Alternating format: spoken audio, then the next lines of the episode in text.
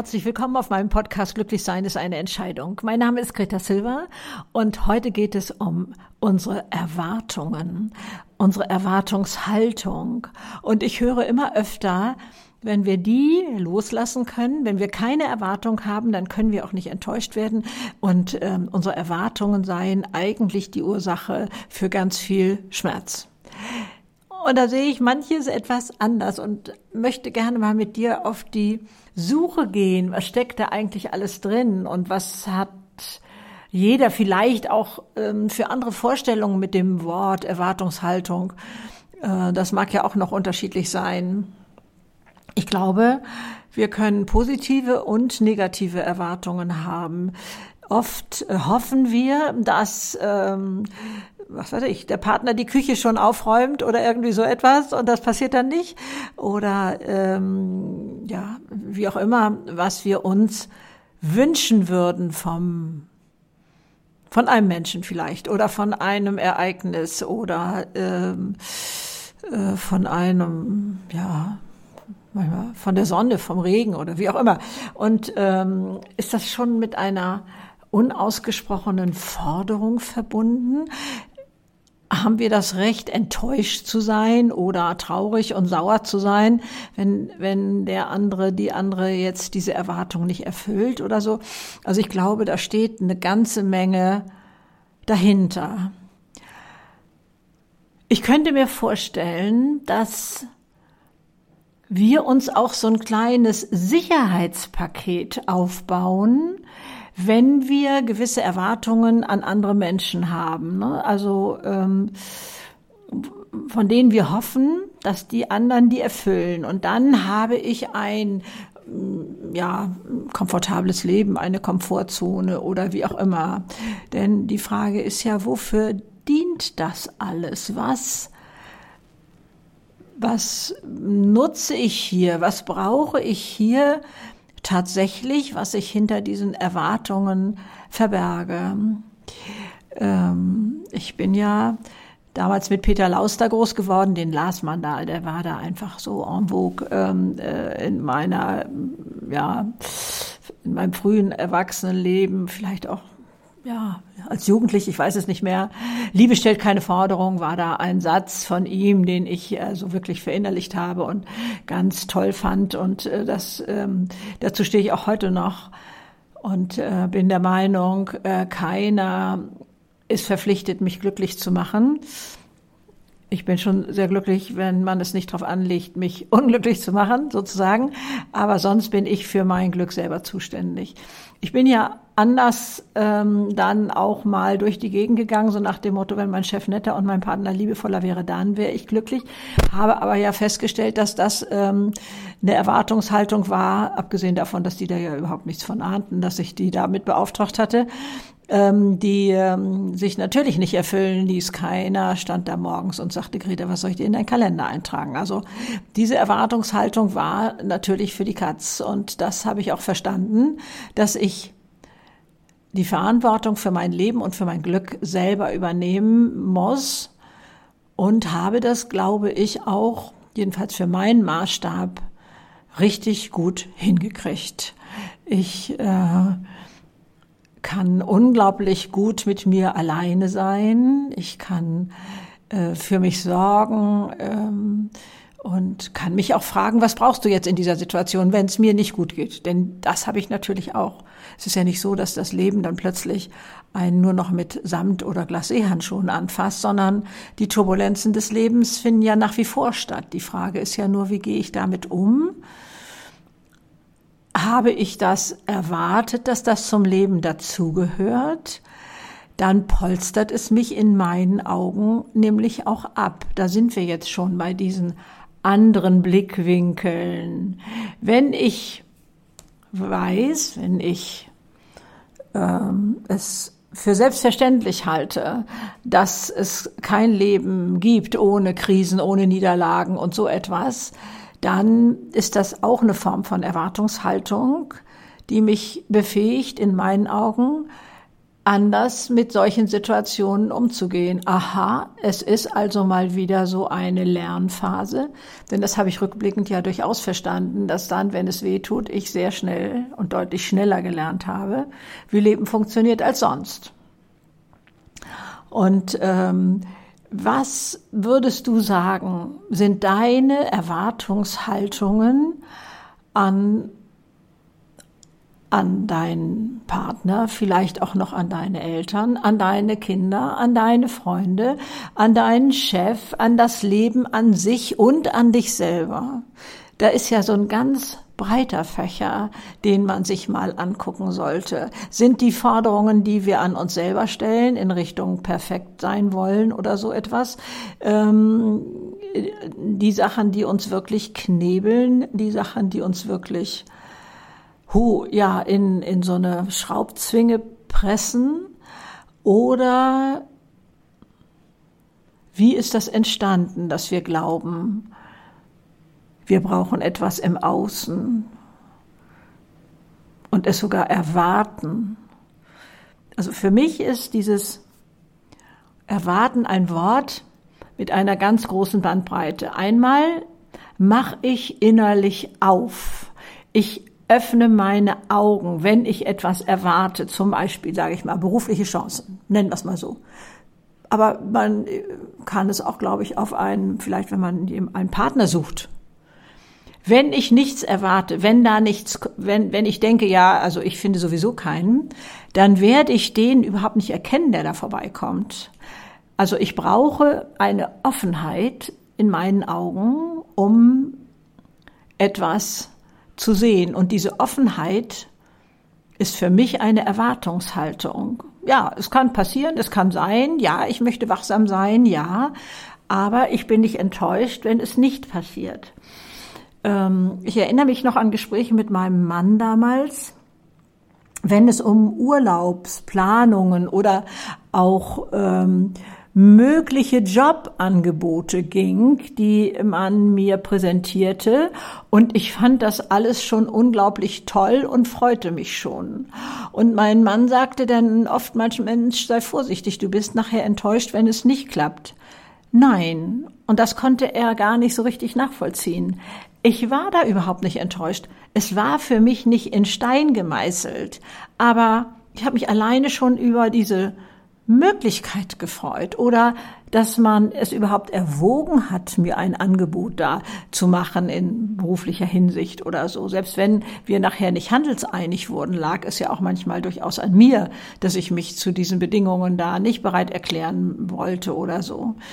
Also wo fängt bei Erwartungshaltung die Möglichkeit von Freude schon an? Also es ist vielleicht ein etwas sehr profanes ähm, äh, Mittel oder ein profaner Vergleich, wenn ich sage, Weihnachten ohne Erwartungshaltung und ohne Vorfreude wäre für mich nur die halbe Miete. Ich weiß, dass manche auch sagen, ja, jedes Jahr Weihnachten hofft man wieder, dass man mit der Familie harmonisch klarkommt und dann ist man doch wieder enttäuscht, wenn es da irgendwo knallt oder die anderen diese Erwartung nicht erfüllen. Ja, kann ich verstehen. Und da ist sicherlich Erwartungshaltung dann auch nicht richtig angebracht. Da würde ich eher sagen, ich bin mal gespannt, ob es uns in diesem Jahr gelingen wird, das friedlich zu machen. Und was könnte da mein Beitrag sein, um das ganze Fest friedlich zu machen, ohne dass ich da jetzt groß ähm, äh, ja, zurückstecken muss oder so. Was sind deine Erwartungshaltungen? Wie weit deckt sie sich mit einer Offenheit in dir? Wie weit bestimmt das dein Lebensgefühl? Da mal die verschiedenen Bereiche abzuklopfen, denn es wird überall anders sein. Also wenn du noch Eltern hast, dann eventuell auch das Verhältnis zu deinen Eltern. Erwartest du da gar nicht mehr, dass sich da noch was ändert, wenn es Verfahren ist, wenn es also eine, eine ziemlich anstrengende Beziehung ist, dann würde ich glauben, dann wird sich auch nicht mehr groß was ändern, wenn man da noch nicht was die Erwartung die Erwartungshaltung hat, sprich eine Möglichkeit sieht, dass ja es sich nochmal ändern kann. Ähm, und dann auch nach Wegen zu suchen.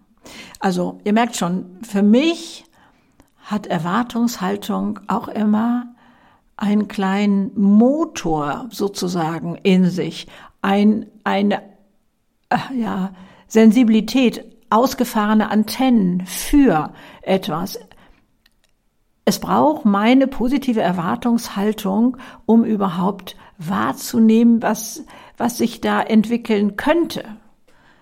Wenn ich da reingehe und denke, der ist ja immer schon so gewesen, oh Gott, oh Gott, und gruselig und gruselig, dann werde ich kaum wahrnehmen, wenn er sich doch geändert hat, diese Person.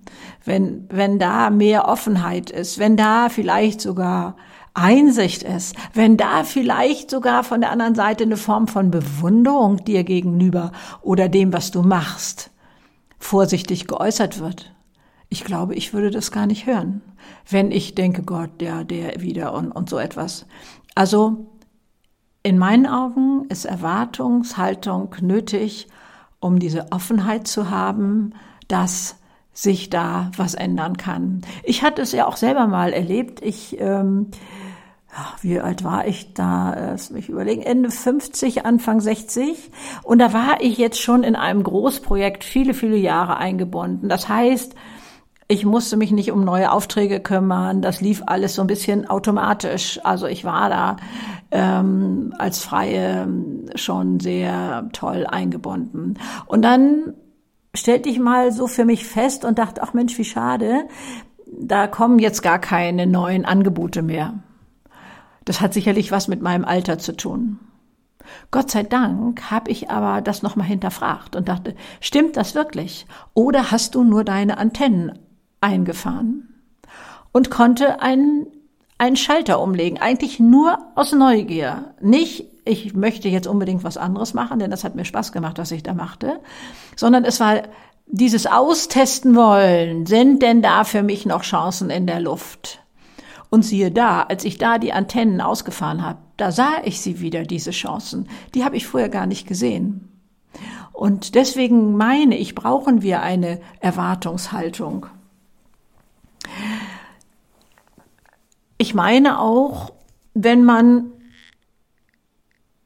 ja sowas wie einen Vertrag gemacht hat oder eine Verabredung. Wir treffen uns um fünf am Bahnhof. Und darf ich dann erwarten, dass der andere pünktlich ist? Ich meine ja. Das ist eine Absprache und ähm, ja, dann ist das ja wie eine Forderung, würden jetzt die, würde jetzt die andere Seite argumentieren oder so.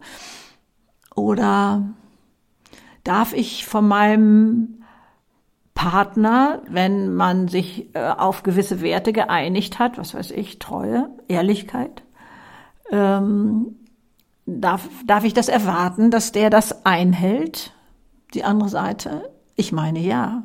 Also alle Erwartungshaltungen loszulassen, völlig ohne Erwartung zu leben, damit man nicht enttäuscht ist, ist für mich keine eindeutige Lösung.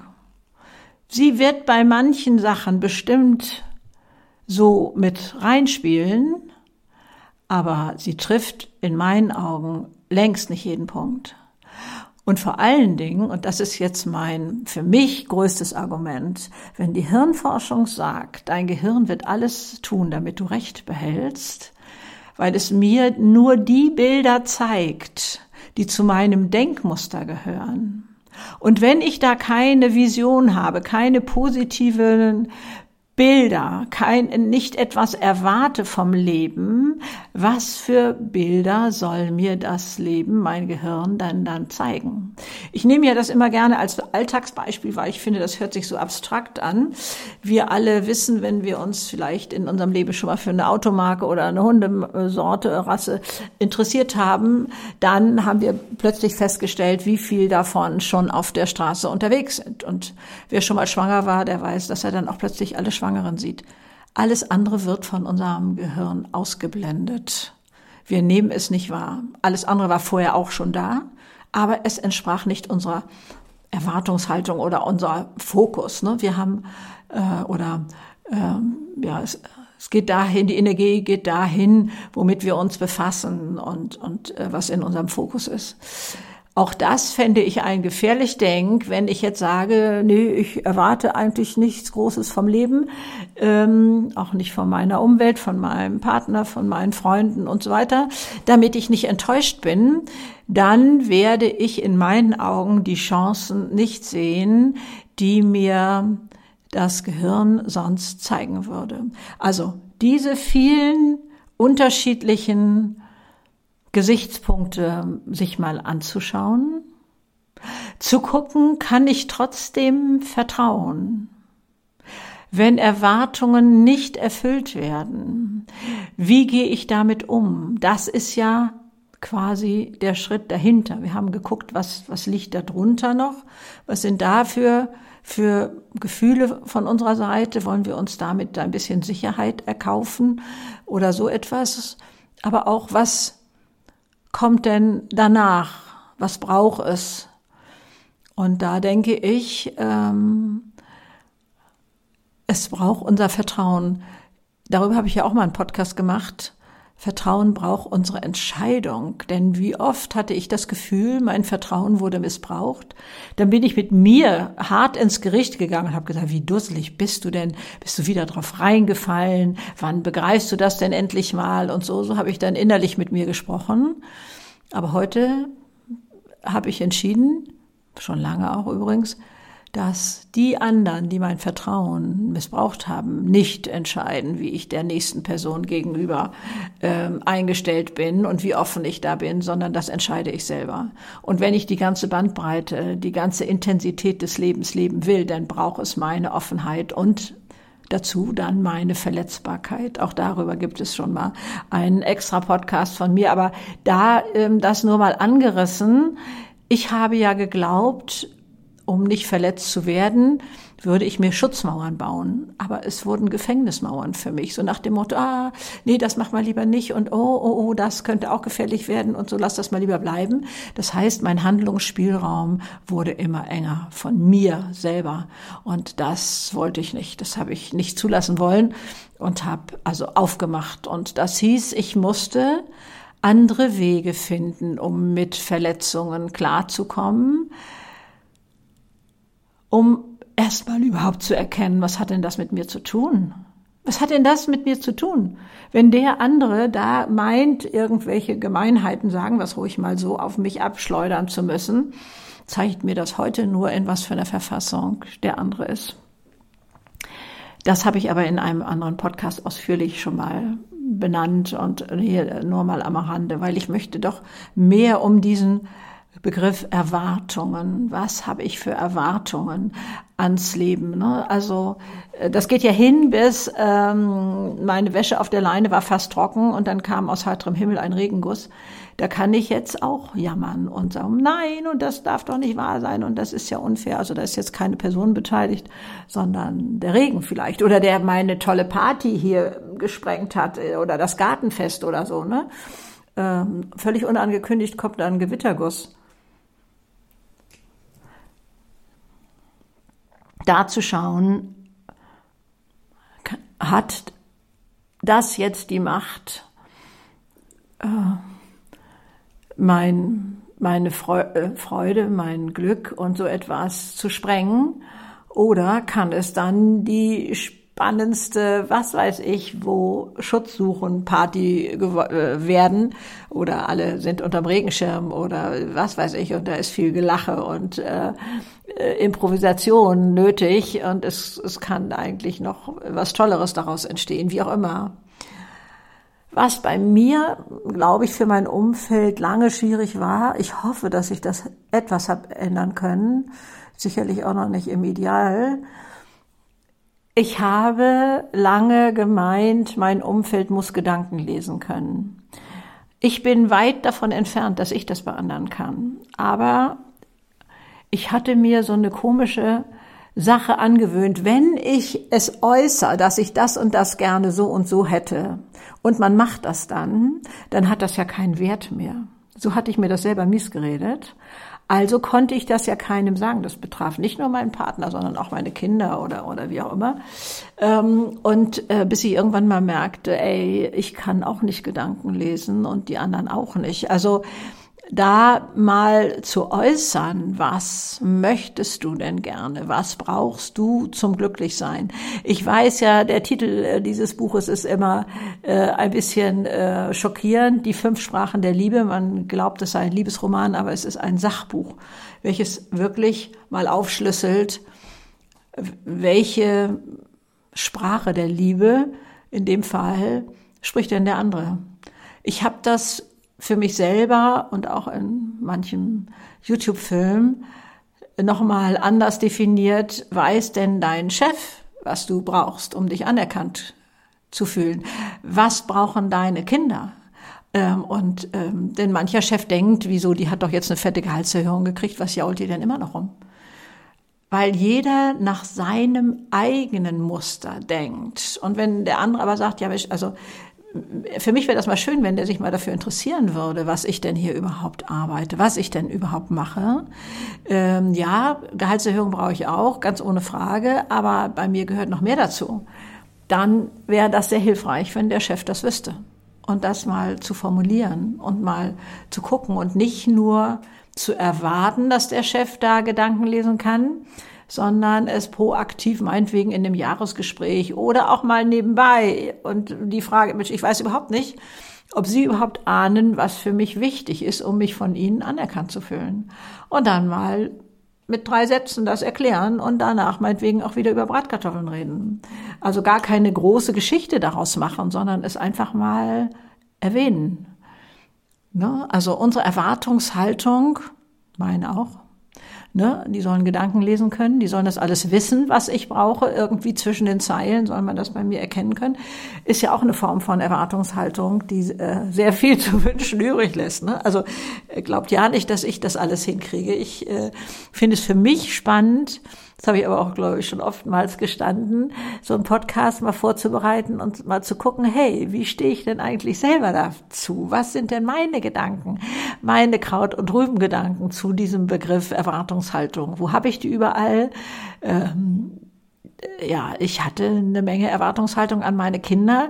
Die äh, waren ja alle nun äh, Musikusse und haben lange Musikunterricht, also was weiß ich, von Klavier über Saxophon, Querflöte, Klarinette, Trompete und so etwas. Und dann habe ich gedacht, also dann können die ja hier auch mal ein kleines Ständchen bringen oder so. Weit gefehlt, weit gefehlt. Also da haben die mir recht schnell klar gemacht, dass ich da keine Erwartungshaltung äh, zu haben habe, was ihnen ja auch in meinen Augen heute zusteht. Aber damals war habe ich das anders gesehen.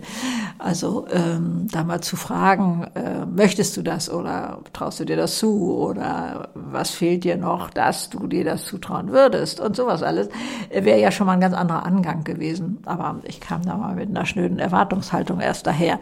Also sich selber da mal auf die Schliche zu kommen, wo wünscht man sich überall gedankenlesendes Umfeld, vom Chef über Partner, Freundin, Kollegin, wo auch immer, eigene Kinder auch. Und ähm, wo äh, für braucht man aber auch Erwartungshaltung, um das Herz auf offen zu schalten und äh, da äh, alle Möglichkeiten zu sehen überhaupt, weil unser Gehirn uns ja die entsprechenden Bilder dann serviert. Also in diesem Sinne wünsche ich dir jetzt mal ganz, ganz viel Spaß. Ähm, um auf deine Reise zu gehen. Was sind deine Erwartungen? Und hat Erwartung auch tatsächlich immer was mit Warten zu tun? Warten wir auf irgendetwas? Bringt uns das automatisch in so eine Warteschleife oder auch in eine Opferhaltung oder wie auch immer? Ich glaube, da sind viele schöne Aspekte drin, die man sich einfach mal angucken kann, über die man vielleicht auch mit seiner Freundin und mit seinem Freund reden kann, äh, wie das der andere eigentlich sieht. Ganz viel Spaß dabei. Tschüss.